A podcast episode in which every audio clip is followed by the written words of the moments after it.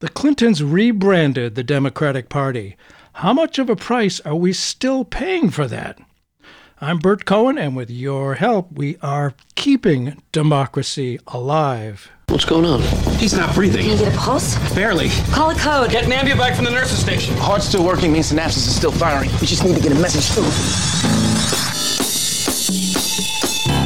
Prosperity for the few, the rights of U.S. corporations to extract from the land of Central America and exploit the people of Central America. There's a huge gap between public opinion and public policy. People don't feel that they can do very much. I speak tonight for the dignity of man.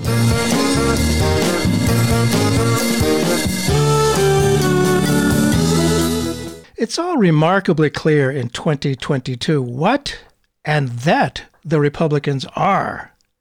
They eagerly lie prostrate before their entertainer king. They know quite well the exceptional political power of fear to drum up hatred of the frightening other, be that a feminist, a gay or trans person, someone with darker skin, or anyone but a straight, white, uh, aggressively old school masculine male. And that leaves a lot of us who aren't them. The far right voice of the Trumpists is clear, but where, oh, where are the Democrats? As we head into the fall elections, the right wing flag flies high on the pole and people are saluting. Democrats? If we have no identity for people to see, how can we attract people? How can they vote for our party? For the very sake of democracy itself, with a party determined to destroy democracy, are there powerful Democrats in the party that share much of the blame? Has the party become so afraid of its own shadow that we cling nervously to some illusory center that doesn't seem to work? Well, sometimes it does. We'll get into that. How do we get this way? And are there signs within the Democratic Party that we may be willing to at last stand for our morals in face of this right wing anti democratic onslaught? Now, people who are not party insiders or camp followers may never have heard of the DLC, the Democratic Leadership Council. But the DLC, many of us think, is the pivotal point of perhaps the most radical change in the history of the American Democratic Party. In her new book, Left Behind, the Democrats' failed attempt to solve inequality. Our guest today, author Lily Geismer, offers Democrats a chance to reflect and learn quickly so that the general public may be better able to answer if asked, What is the Democratic Party and what does it stand for? Thank you so much for being with us, uh, uh, Lily. Oh, thank you so much for inviting me. Well, I recently had the pleasure of reading Michael Kazin's new book, What It Took to Win, and interviewing him on a recent Keeping Democracy Alive show. It's about the history of the Democratic Party, and his thesis is that our lasting successes over the last nearly two centuries uh, resulted from a widespread perception that we are the party of what he calls moral capitalism. You wanted plutocracy and no moral tether? Well, the Republicans were your party, but working people knew they had a dependable advocate in the Democratic Party. That's changed a little bit. Well, again, we have Lily Geismer as our guest today. She's professor of history at Claremont McKenna College. Her new book tracks Bill Clinton and the DLC's enthusiastic efforts to apply market based thinking to the intractable structural problems of U.S. political economy. It all began in 1984 with the formation of the Democratic Leadership Council.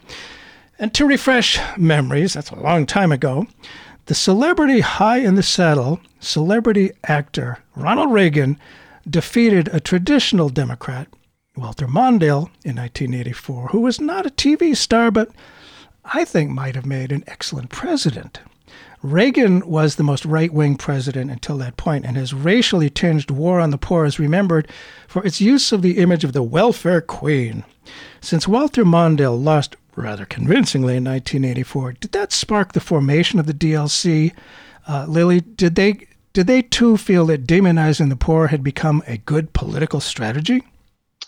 Well, the, the formation of the DLC and the sort of what I track in the book actually predates the 1984 election and really starts a decade earlier with the group that's known as the Watergate Babies. Um, and so it's this group of Democrats who come into office in the aftermath of the um, after Watergate, and that's actually a it's a false claim for kind of what they're um, what they were kind of unified against. It was less Richard Nixon, but more the kind of direction they saw the Democratic Party going in and wanting to shift its the, the party sort of feeling that it was too um, beholden to what they thought of as special interests, to focus on bureaucracy um, and um, and kind of big government, and wanting other kinds of solutions. And these are people like Tim Wirth and Gary Hart.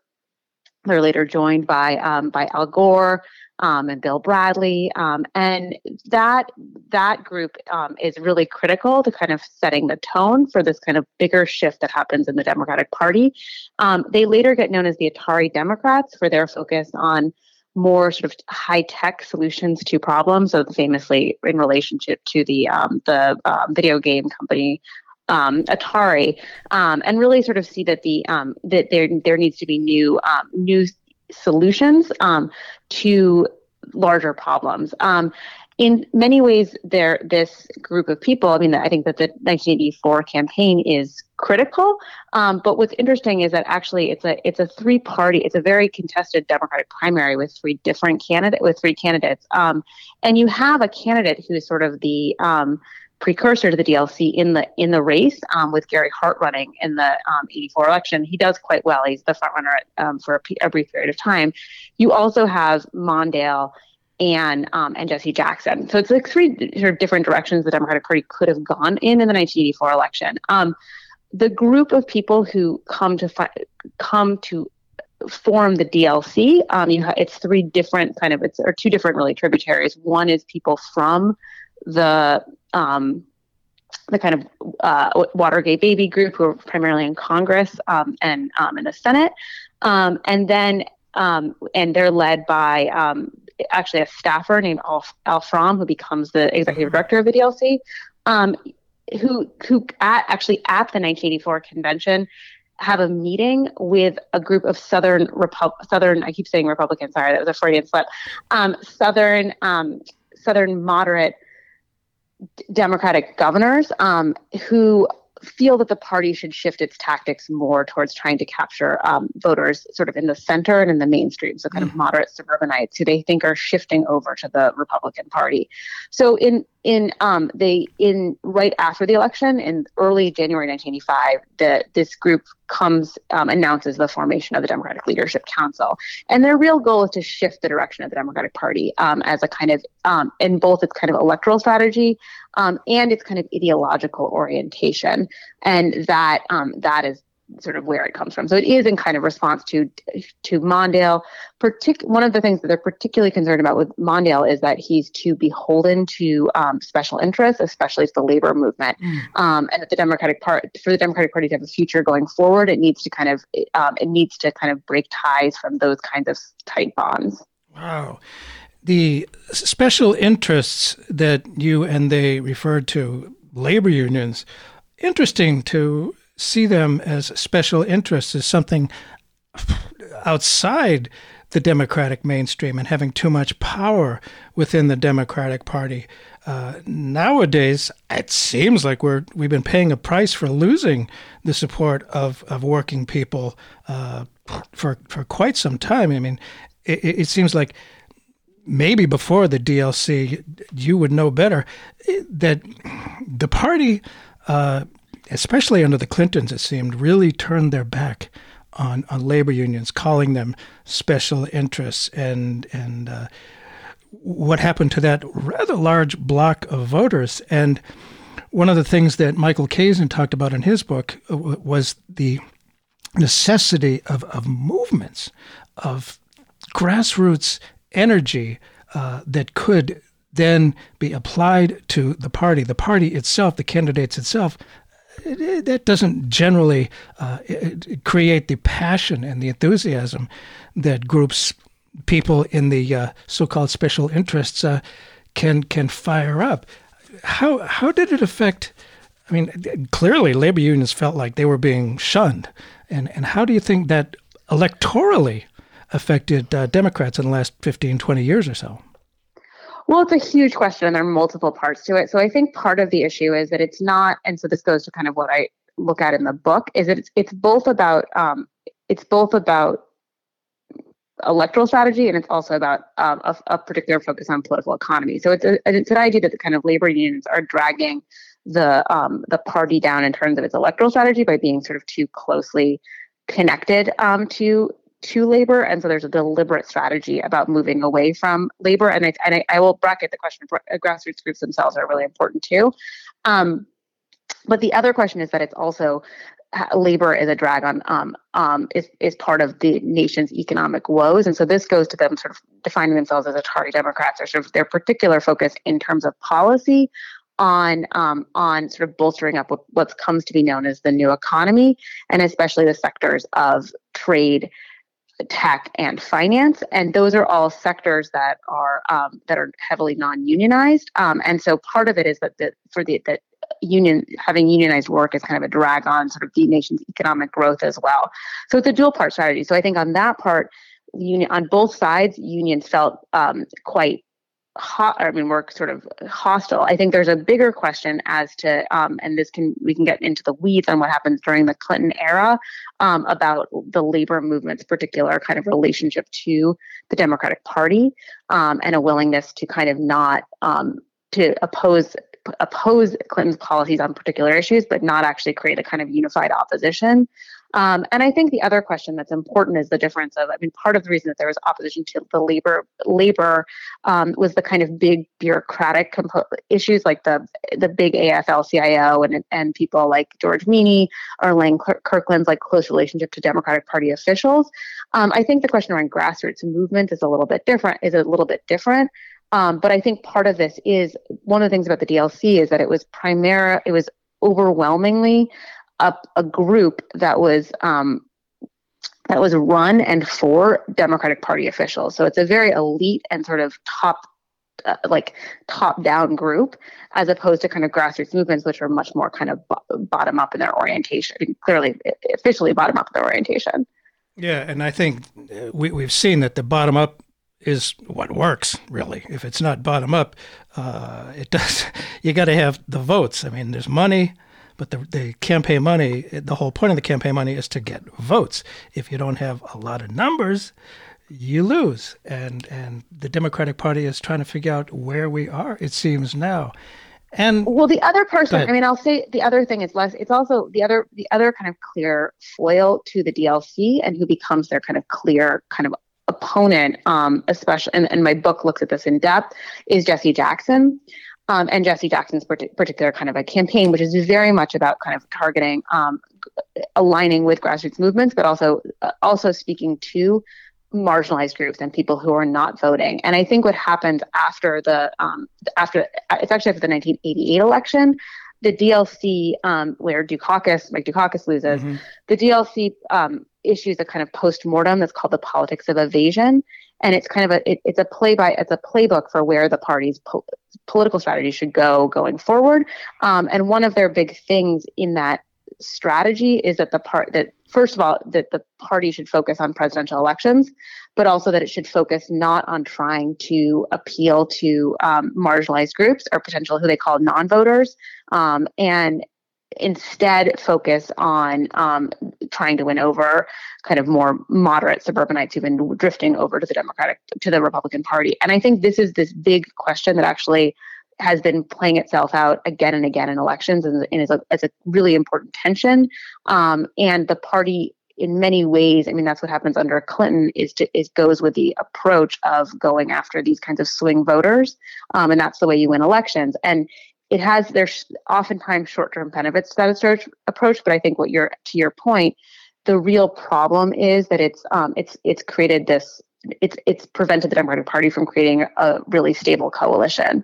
Um, and i think the kinds of coalitions that emerged and there was there was there were contradictions contradictions and tensions with the new deal coalition but it was a more stable coalition than what the democratic party has been able to assemble since the 1990s Wow, there's a lot there, a lot to talk about, and uh, the the time in this, the point in our American history right now where democracy itself is being threatened, and the the uh, clarity of the Republican Party versus the uh, nebulousness of the Democratic Party is something of concern to many of us. And, and for those who may have just tuned in, Bert Cohen here. The show is Keeping Democracy Alive. Our guest today is author Lily Geismer, whose new book is Left Behind The Democrats' Failed Attempt to Solve Inequality. And interesting about the focus on presidential. I am here in New Hampshire and an active Democrat, and all across the country, it does seem one of the big problems for the Democratic Party is our focus on the presidential races. The, the, the Tea Party back in 2010 on the Republican side knew you gotta focus at the lower level, at the school board, at the city council, that kind of level. That level, the local and state elective offices, are paying a high price. And a lot of activists, and I tend to agree with them on this, say that the focus on the presidential is dumb. It's really, really hurting the Democratic Party because we need to build, as we've said, from the ground up. And y'all, you mentioned uh, the New Deal. Uh, Republicans, ever since Franklin Roosevelt, have opposed the New Deal. They've defined themselves in opposition to the New Deal and the Great Society programs. And is this something that the DLC also bought into? It's well, it's slightly more. It's slightly more complicated, and I don't think. I mean, part of the one of the big goals of my book is that there's often this uh, way people equate kind of the Clinton era with just kind of, and, and even at the time when the DLC started, decided that they were just sort of Republicans light, um, or um, and I think that that's not actually a fair representation. That it's it's that there are ways in which there are key distinctions between what this kind of um, wing of the Democratic Party believed and what they and their their programs um, and the kind of Republican Party. So they weren't just trying to. The, the classic way to think about this, and so um, right. is the idea during the Clinton era. Um, one of the strategies is called triangulation, that you sort of steal, just steal from the right. Um, so the DLC, the especially the Watergate babies actually ran on this idea of kind of, and the DLC going into the late 80s and early 90s, like sort of ran on this idea of um, of kind of the, the, the way that they t- said it was that the sort of solutions of the 30s are not going to solve the problems of the 80s or the 90s, um, and that we need to find new mechanisms. But I think some of it is sort of believing in the same like ideals of the of of the New Deal. Um, they're actually more critical of the Great Society. Um, and um, and some of the kind of big um, the big sort of um, Great uh-huh. Society programs. Um, many of them, interestingly, it's Al From actually got his start um, on, on a war on poverty program. Um, and um, that was a kind of a formative experience. And so believe in certain some of the ideals, but believe some of the mechanisms such to, to, um, to address kind of ideas of like opportunity for people, um, and various different other and kind of empowerment are not done through the kind of programs that the Great Society, that the Great, what, what the War on Poverty allowed for, and believe in kind of using more, as I talk in my book, more market based market based solutions. Um, to but to get at some of the same kind of um, ends as the New Deal. So they still believe in an idea of government. I think that's a, a critical distinction between the kind of Republican um, and especially the Republicans who emerge in the sort of Reagan era, um, but there's they believe in sort of government playing a role, but it's a slightly different role. And they still believe in kind of I- the ideals of equality and opportunity that are sort of this, at the heart of of how of um, and, and sort of um, individual rights and individual freedom, which are at the heart mm-hmm. of kind of the New Deal. But they believe in different mechanisms for getting there. It is interesting, and this is something we, we might talk about later. I mean, one of the things I that I look at in the book, I mean, is that there is that um, that ultimately actually a lot of what, however, like a lot of what Reagan wanted to what is sort of attributed to Reagan actually gets accomplished under Clinton. So things like welfare reform and Glass-Steagall, and so a lot of the kind of those ideas. But there's different; they have different purposes or different intent in why they're doing it than um, than the Republicans do. Interesting, different intent, and and I've heard I've heard it said from people that uh, yeah, Clinton accomplished a lot of what Reagan was not able to accomplish, and I, I think about FDR a lot more than I do LBJ's Great Society programs. But as you were talking about them, the housing programs that they had under the Great Society. It was called under the War on Poverty, but they disempowered people who lived in those giant housing projects. And there was a lot of failure there, for sure. And that's, that's very interesting that uh, at least some Democrats picked up on that. There was sort of a version of, of the New Deal, but uh, it, it didn't, you know, it didn't exactly empower people for sure. And you say the DLC was very much was very much an ideological project. It was very much about ideas. End of quote. What were those ideas? What about the direction of the party and U.S. liberalism did they seek to change, and why? And this is going to be a big question was it in any sense this new ideas this ideological project was it related to what michael kazin called moral capitalism or was it a real divergence from that do you think um, i think that there i mean i um so a, a couple of different things on that point so i mean their Sure. big idea was the um that you can that you want to expand opportunities, not government, and the way to do that is through um, is through free markets um, or market oriented growth. Um, and I think especially this sort of this com- commitment to growth um, and growing the economy will help people. And the way I think about this, I mean, that the New Deal also means that there's this idea. The New Deal was was also about kind of bolstering capitalism, but it believed in um, in kind of you create you you create growth, um, and so that's like the sort of New Deal and its legacy. And then you have compensatory welfare programs to help people in need.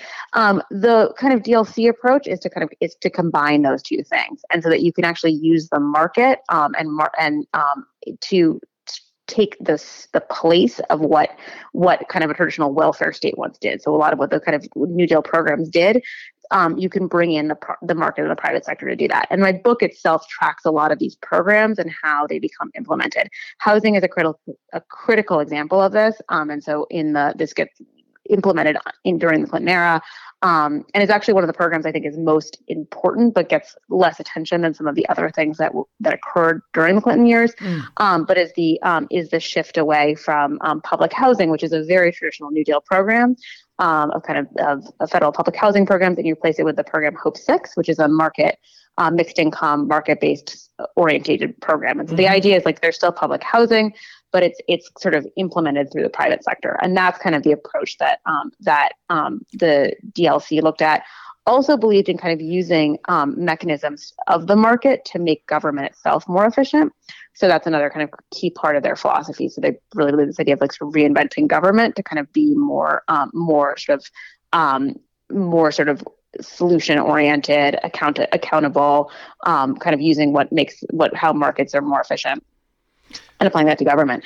The question to the um, to the moral the idea of moral capitalism. Yeah. So there is a there is a there is a component of that um, and this belief in kind of um, in but I I look a lot at the kind of the their I sort of identify their philosophy as this idea of doing well by doing good, um, and this notion that like I think they they the DLC and Clinton's like this is the thing I when you said it's about ideas that I really wanted to prove in my book is that there's often this kind of notion that this was all all of the kind of policy side and all the kind of ideology was all just strategy to win and to beat the Republicans and and so that's why they sort of adopted these kind of market based thinking and what i want to show is they actually really believed in this and Hmm. believed in the power of capitalism and the market to do good um, and that those things could kind of do some of the work that i think that michael kazin defines as moral capitalism.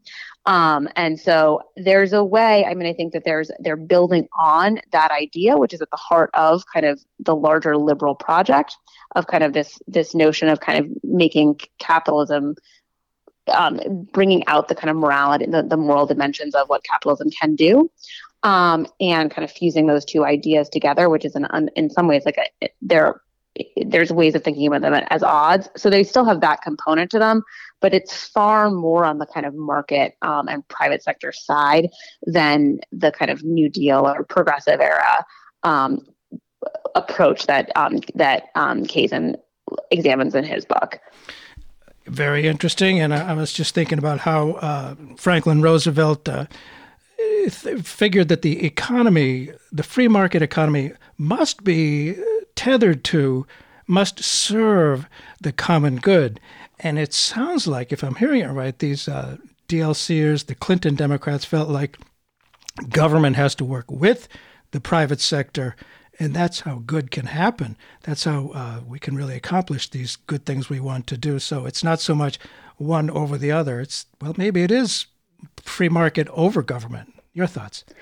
No, I don't think that that's. I don't. I don't think it's free market over government, and I also think it's really important so that um, to recognize that the New Deal itself was was I mean, the liberals and the Democratic Party have long have long. I mean, since the New Deal, believed in public-private partnerships. That's a critical component of how the right. mechanisms through which a lot of New Deal programs were delivered.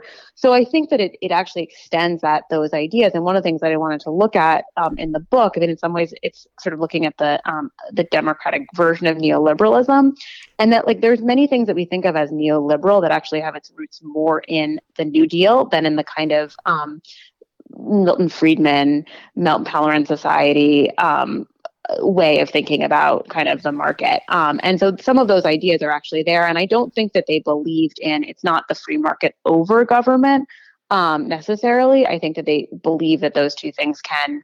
Um, can co- coexist, and I think the idea that you you're using the market to do some of the traditional work that that government programs once did.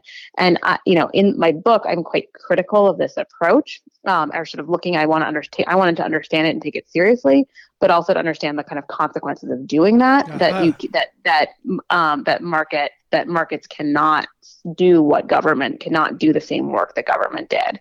They cannot create the kind of same full social safety net that um, that you know programs like the New Deal um, were able to accomplish. Yeah, it seems pretty uh, clear to me. I mean, we have a mixed economy here. It used to be called the vital center, where Eisenhower was as president domestically, where Bernie has been. That uh, we need social programs where the free market doesn't, where there are gaps left over. I mean, for the most obvious, fire departments, uh, schools, police, road repair, infrastructure.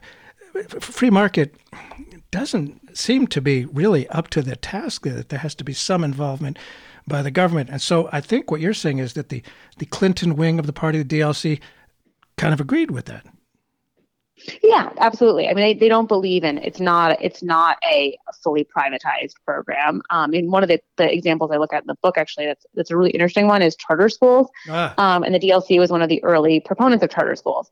And um, and at that point, I mean, the, the Republicans were pushing vouchers, and that would be a more privatized system. So what you're describing of like you contract out schools, you also contract out um, like fire services and various other things. And then, um, and the one of the things that the um, DLCers liked about um, the about charter schools is that it's still within the public sector. So it's still sort of it's still within. I mean, you still are. Its charters are innovation to that. I mean, innovating, but we're still within the still as a public good and and believe in public education as a public good. And I think that sort of shows their type of approach. So there are ways that they're kind of using market solutions. You're bringing in kind of private some private contractors to do to do that work, but it's still sort of as a as something that is that is public. Yeah, we uh, they've come a long way. I mean, they're still there. There's still still controversy over charter schools, but uh, yeah, there's always controversy in politics and government anyway. Um, and you, you brought up the, the topic of neoliberalism, and much of the world, especially the developing world, has come to despise neoliberalism. I think they have a much better understanding of the term than we do, and neoliberalism eagerly accommodates both plutocracy and imperialism by the richest over the poorest. Now, neoliberalism, in my mind, is not in the least liberal. What is the Clinton DLC take on neoliberalism? And do they not see how it has affected the global economy for other than wealthy nations? Do they not see world opinion as something that matters? Maybe they don't. I, I wouldn't say that. I mean, I think there's there's several different things to think about. I mean, so one of the things that's interesting is that actually the group of who are the become the part one wing of the DLC are the first people to be called neoliberal, and for that they actually embrace the term as kind of new liberals and to sort of to affirm this particular kind of project that they were sort of moving in um, liberalism in a different direction.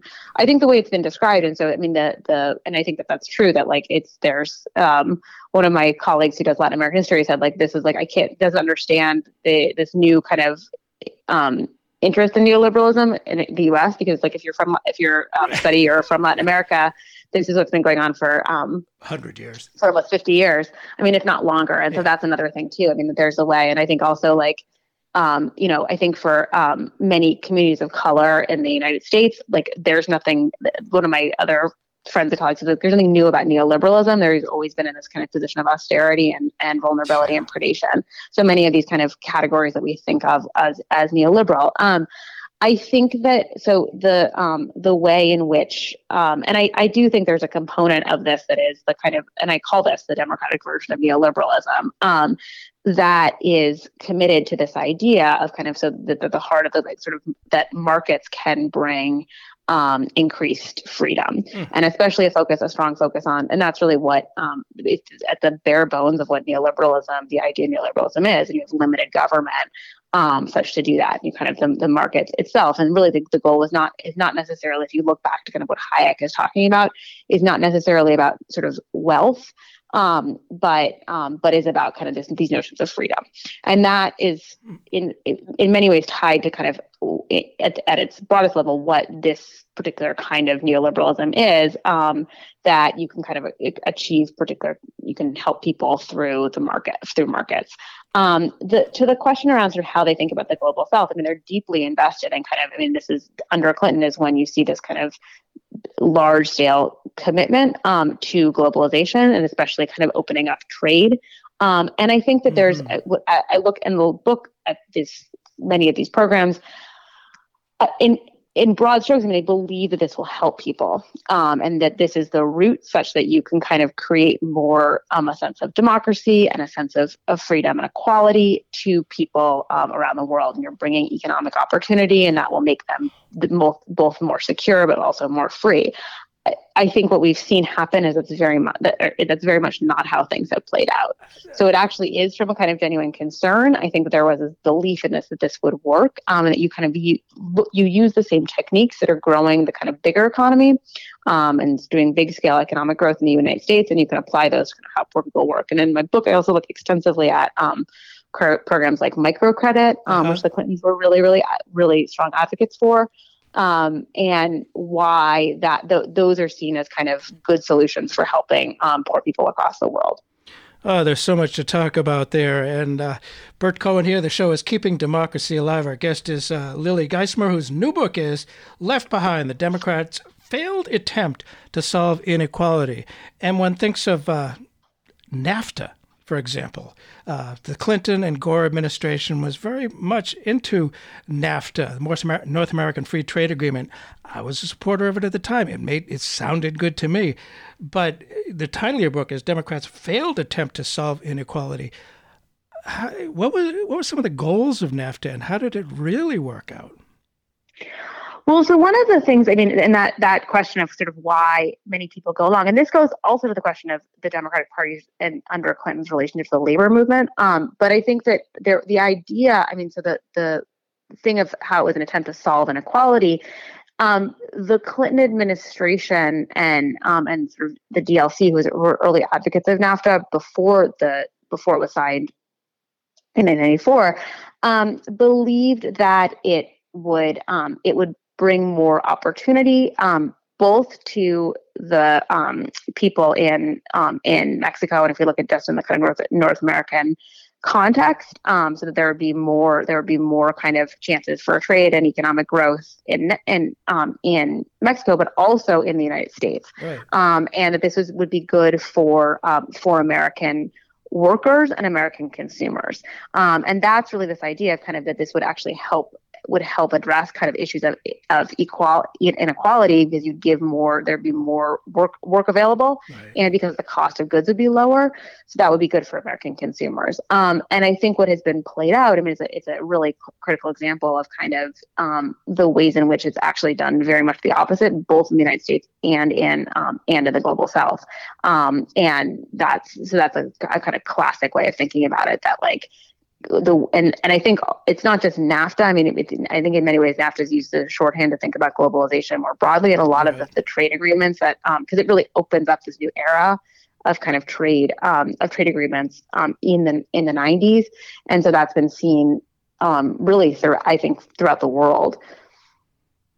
Yeah, and as you say, people have seen it before. It's a, you know, meet the new boss, same as the old boss, uh, and it it didn't.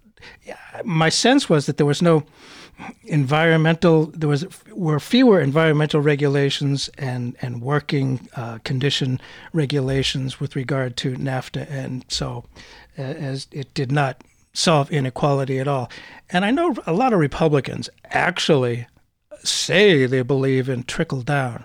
I, I don't know how people can still believe in it after there's so much history shows it never works. The 90s was a time of economic boom for a lot of people in the United States. Uh, do you think did did Clinton and and his you know friends, his group, did they did they act did they th- believe that a strong economy would trickle down to people at lower economic levels?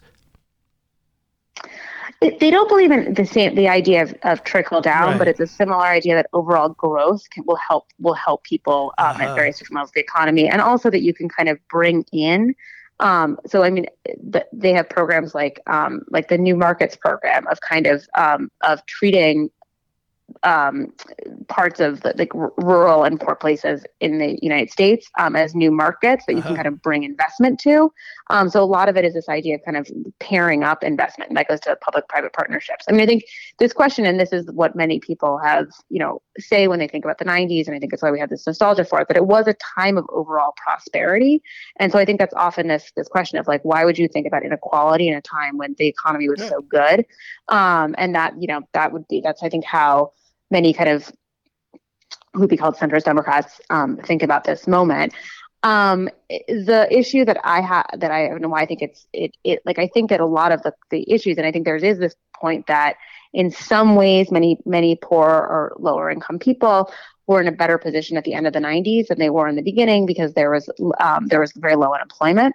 Um, but I think a lot of what the policies of that period did, and this is what I sort of look at in the book, is it actually set up a much much more um, um, insta- un- unstable system um, and mm. left people much more vulnerable to um, in a much more vulnerable position um, than they were at the beginning of the 90s. And where you really see that playing itself out is a decade later um, with the financial crisis um, and this kind of new, the, in a couple of different ways that this is working. One is that you have over the course of the 90s, the removal of a lot of the social safety net um, and this kind of privatization, if we think about it as like the privatizing of the social safety net.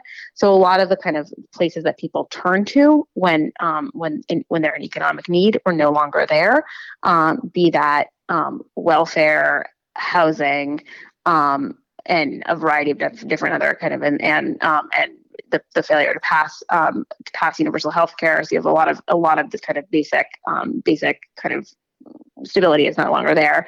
The other issue is that it actually left people open to um, to more predation, um, and this mm-hmm. idea of kind of approaching um, poor people as kind of um, as a as a potential market um, without kind of um, other mechanisms of regulation um, led to a lot of what we saw play itself out during the um, during the um, foreclosure crisis. So in those two ways, I think it really did contribute to this kind of not just a failure to solve the problem of inequality, but also the, this issue of sort of exacerbating inequality. Whoa, that is not usually on the Democrats' uh, publicized agenda to, to exacerbate inequality. And it does kind of make me wonder about a long time ago, eh, the Midwest, the less densely populated parts of the country, oftentimes were traditional Democrats. Fast forward to 2016, they abandoned the Democratic Party with enthusiasm. And I, I wonder how much, if anything, the this Clinton economic strategy uh, had to do with. Uh, I mean, part of the idea for Democrats is to win, you know, and they didn't win, and that particular segment of society seems really turned off to to the Democratic Party. They feel left behind. What your thoughts about how, if at all, that situation may be connected to uh, the Clinton effect on the party? Yeah, absolutely. I think that it was. I mean, I think there's a this long-standing focus. I mean, so that there are these ways, and and you know, my, that's the title of my book of Left Behind. And the Clintons often, the Clinton administration often talked about this idea of not leaving people behind or helping those people left behind by the new economy, who would be the kind of people in the mid in the the kind of Midwest that you're you're discussing. Um, I think that there was by the the late 2000 i mean late 2008 and beyond there was a real sense that like these are not the, these programs are not helping us. And all of these promises are just not are not coming through. And so i think it led to sort of intense alienation alienation um, from large swaths of people who are traditionally democratic voters. And is be it if they um, decided to shift over and vote for Republicans, or if they decided to just not vote at all. And so I think it's had a it had a huge effect on kind of this idea, and that goes back to the strategy component of it. Um, that also there was a sense that I think for many people that that, um, that this wing of the party was not real was not representing them or speaking to their needs. Um, and in many ways they weren't. I mean, so that's that's part of the issue um, is that when you focus on um, when you focus primarily on like tech and trade and finance um, as the kind of as the sort of solutions, and that's the kind of this idea of new economic growth, which did lead to the kind of boom of the late 1990s. Um, but it also didn't it, it didn't really address the interests of people you know who had traditionally manufacturing jobs in um, in the Midwest. And I think for since the sort of early 1980s, the Democratic Party has um, promoted this idea of worker retraining, and that you just sort of retrain like that that like mm-hmm. globalization is an inevitability, um, and the solution is in retraining. And I think that there's been um, a lot of just that that has just not really panned out in the way that it's the promises that it that, that it's been prom- what it's prom- been promised to do has not really worked. And so I think by I think by the 2016 and 2020, there's a, a large swath of people who sort of recognize that. Yes, I'm afraid so. They, they, yeah, no doubt. I'm sure you're right on that. And the, uh, part of the uh, Clinton uh, wing of the party, the, the strength was fundraising. Well, let's face it, it cost at least a zillion dollars to run for president. And it's oftentimes hard to come by that money. Working people in the Midwest, they don't have the money. But the uh, people, you know, on Wall Street and obvious places like that have money. And Hillary Clinton was known for going to big, expensive fundraising affairs. Uh, and, and that was an image that went out there. And it, I think it further alienated uh, people in the less densely populated areas. How much of the Clintonizing of the party was that focus on great fundraising yields? And I mean, let me add, they never saw Bernie Sanders' approach coming, where it was lots of people across the internet. You know, the only go ahead. Yeah, no, I mean, I, well, I think actually, I mean, they they should have seen it coming because I think that you can see precursors to that in things like Howard Dean's campaign, um, and so and and I mean, Obama did both to some degree.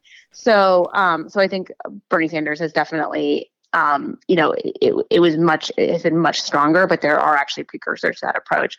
Um, I, I mean, I think there's this idea that they were doing a lot of stuff for fundraising, and I think it was actually really critical to their campaign and also to develop developing these relationships. And so I look at the book, especially especially the relationship with Silicon Valley, and the tightening of those ideas, and the sort of this this sort of celebration of entrepreneurship and entrepreneurial growth um, as kind of critical to the economy, which I think also Obama really kind of um, uh, furthered as well um, in his faith in kind of entrepreneurship. And you saw the famous kind of like these these big splashy events with people like Mark Zuckerberg that Obama um, orchestrated, and that did contribute to kind of uh, fundraising. Um, and I think a lot of the kind of optics that um, it's both in terms of like gaining money, but also the, that like it had really powerful optics yeah. that I think has created um, intense um, blowback and opposition um, amongst many people. And I think that the Bernie Sanders campaign of of um, beginning in 20, um, 2016, you can really it, really start to see that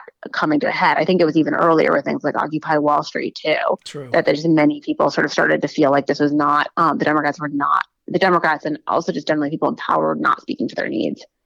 Yeah, and I have found so many youngish people who feel like, oh, the Democratic Party, they're just the party of, of the big guys. They're the party of Wall Street. They don't pay attention to me, you know, and they're just kind of giving up.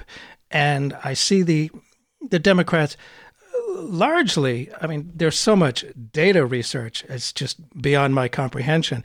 But I, I, wonder about focusing on suburban moderates. Do they think that by appealing to some center, which I don't think really exists, and saying as little as possible uh, and, and, not uh, uh, threatening or, or, pushing away anybody, uh, that that is is the way to win?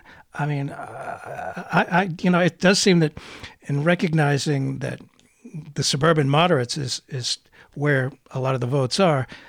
It kind of turns off the working people, I think, and and does it have to be either or? I, I, wonder where that leaves the party as we head into the 2022 election in 2024. Well, I mean, I think the interesting thing is to a certain can like, and I, one of the problems. This goes back to our earlier the earlier question about kind of being candidate to presidential specific, and so I think that one of the things is like someone like Obama was able to kind of capture different kinds of voters, and largely that was through personality. Um, that's not always a good, a stable solution. and really? I think that one of the things that's happened um, with the question of kind of the where the party's focus has gone, and this is one thing I, I have a lot of concern about sort of going into 2022 and 2024, um, is that this question of sort of focusing on suburban moderates um, was what the DLC, you know, um, advocated for sure. um, for much of the kind of in the 90s, and it worked under Clinton. Um, Obama used that strategy too, but also sort of had because of his kind of um, personal story and kind of I think rhetoric was able to appeal to other kinds of voters as well. But I think what happened under Trump um, is that you start to see all these moderate suburbanites who are frustrated or alienated with the Republican Party who are able to be captured. And these are people who are like I, I always because I my first book was about suburban voters um, or suburban liberals is that they're the, one of the reasons they hold so much power is that they consistently vote. Um, and in tight elections, um, that matters. So you kind of tailor to these particular voters. But I think the problem to your the question is that this is not a way to build um, a stable coalition or to kind of if you're trying to tailor the other issue is about policy and if you're trying to kind of then kind of make those become the kind of base of how to envision policy solutions you don't actually lead to progressive policies. Um, and so i have real concerns right now about the, the kind of in this fear of losing the midterms um, the um, the party's going to turn back to that strategy um, and then we'll further alienate other kinds of voters um, or sort of building a stable co- from building a stable coalition.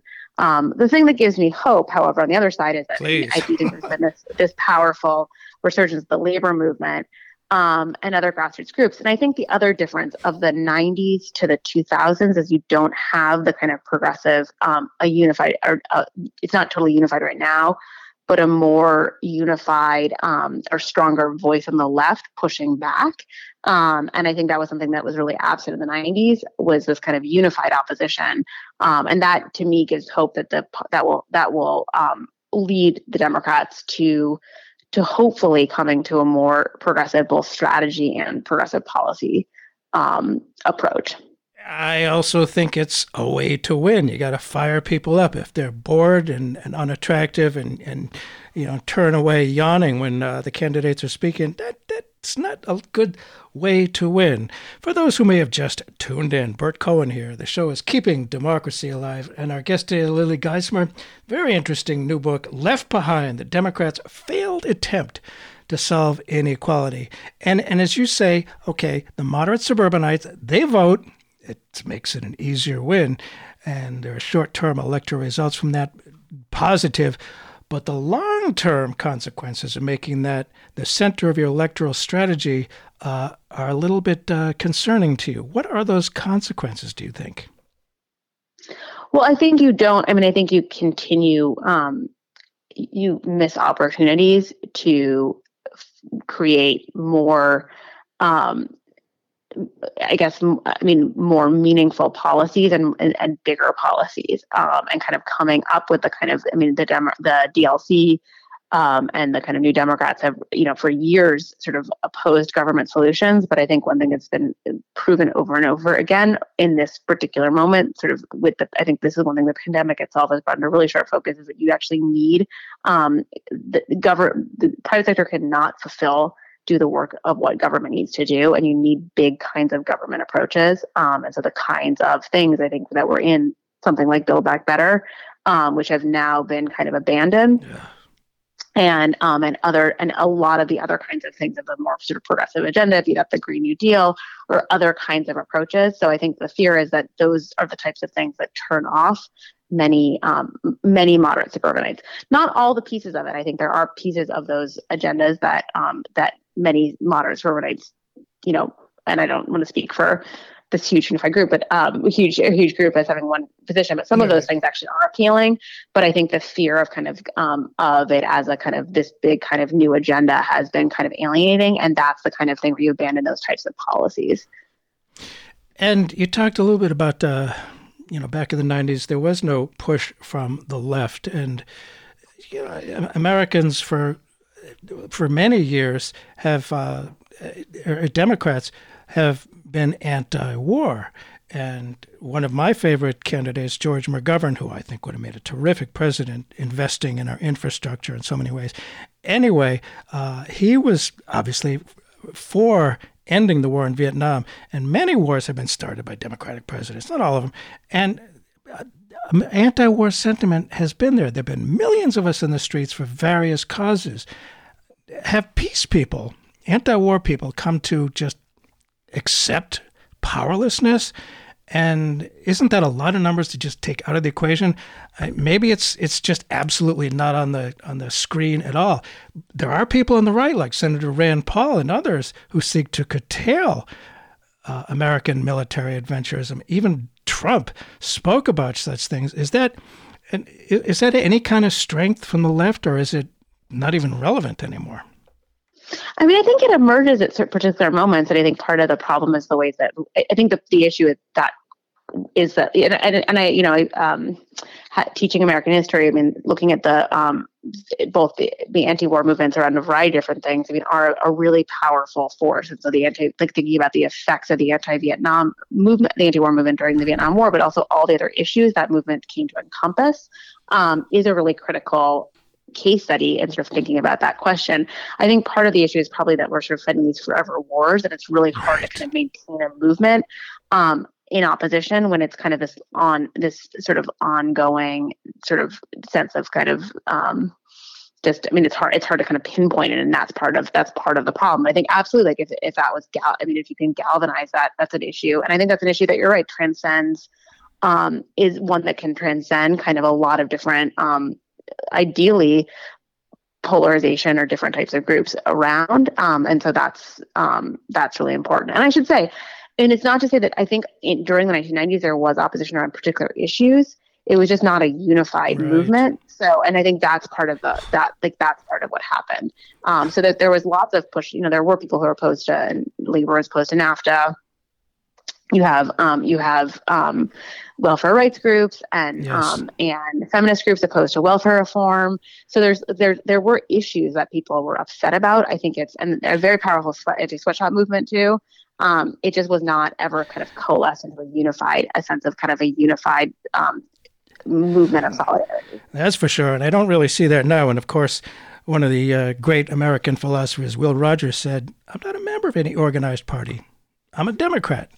You know, it just. Yeah, well, I think that's a huge issue too. And that's sort of central to the, that has been sort of central to the strength at certain moments. And I, and I think, I think Michael Kazin's book looks at this um, in great detail. And that's in many ways has been what's kind of propelled the Democrats for so long, but at the same time has been one of their the key limitations.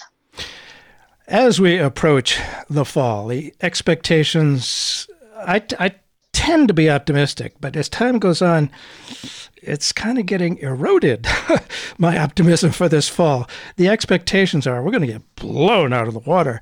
It's probably too late to change that now, but I must ask, in your opinion, uh, Lily Geismer, do you think is the party learning what it needs to from the failures of the uh, Democratic Leadership Council Clinton approach? Uh, are we starting to get it? Please. Um, I mean, I think to some degree, I, I think you don't see the Demo- Democrats or under Biden promoting some of the same kind of like real kind of market um, based thinking that um, that Clinton became so sort of iconic and uh, Central Florida, some of what the opposition came from. And I think there is a kind of turn towards that those are not the economic solutions that the country needs right now. Um, so it's not.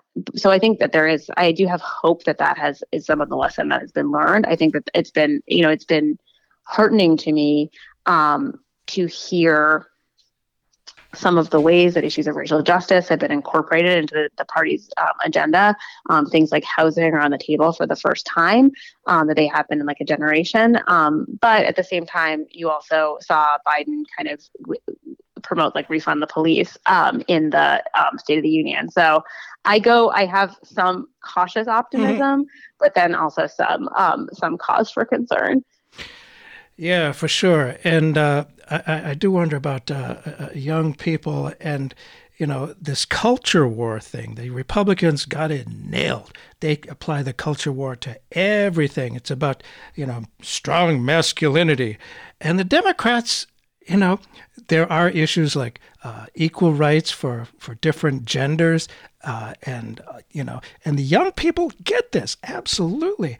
But the Democrats failing to pick up on, on the culture war, I'm concerned that even though it has nothing really to do with government, that this, you know, that fearful, hateful uh, uh attack from the right on on welcoming different cultures uh, is going unanswered by Democrats. Is this something that we should be afraid of and not dare pick up, or what do you think, really? Huh.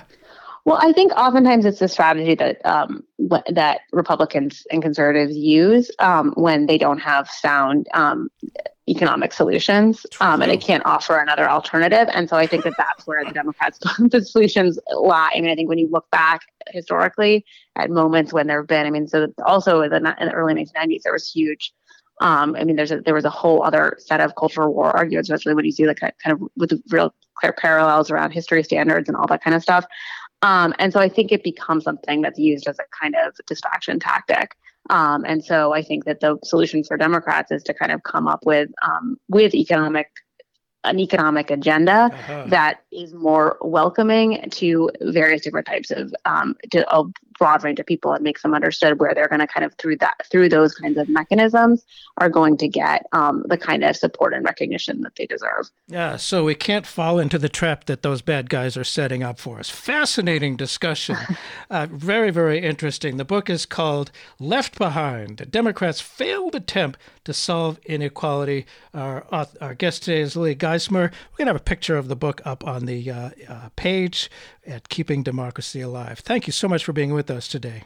Oh, thank you so much. Um, I really enjoyed it. As did I. Thank you.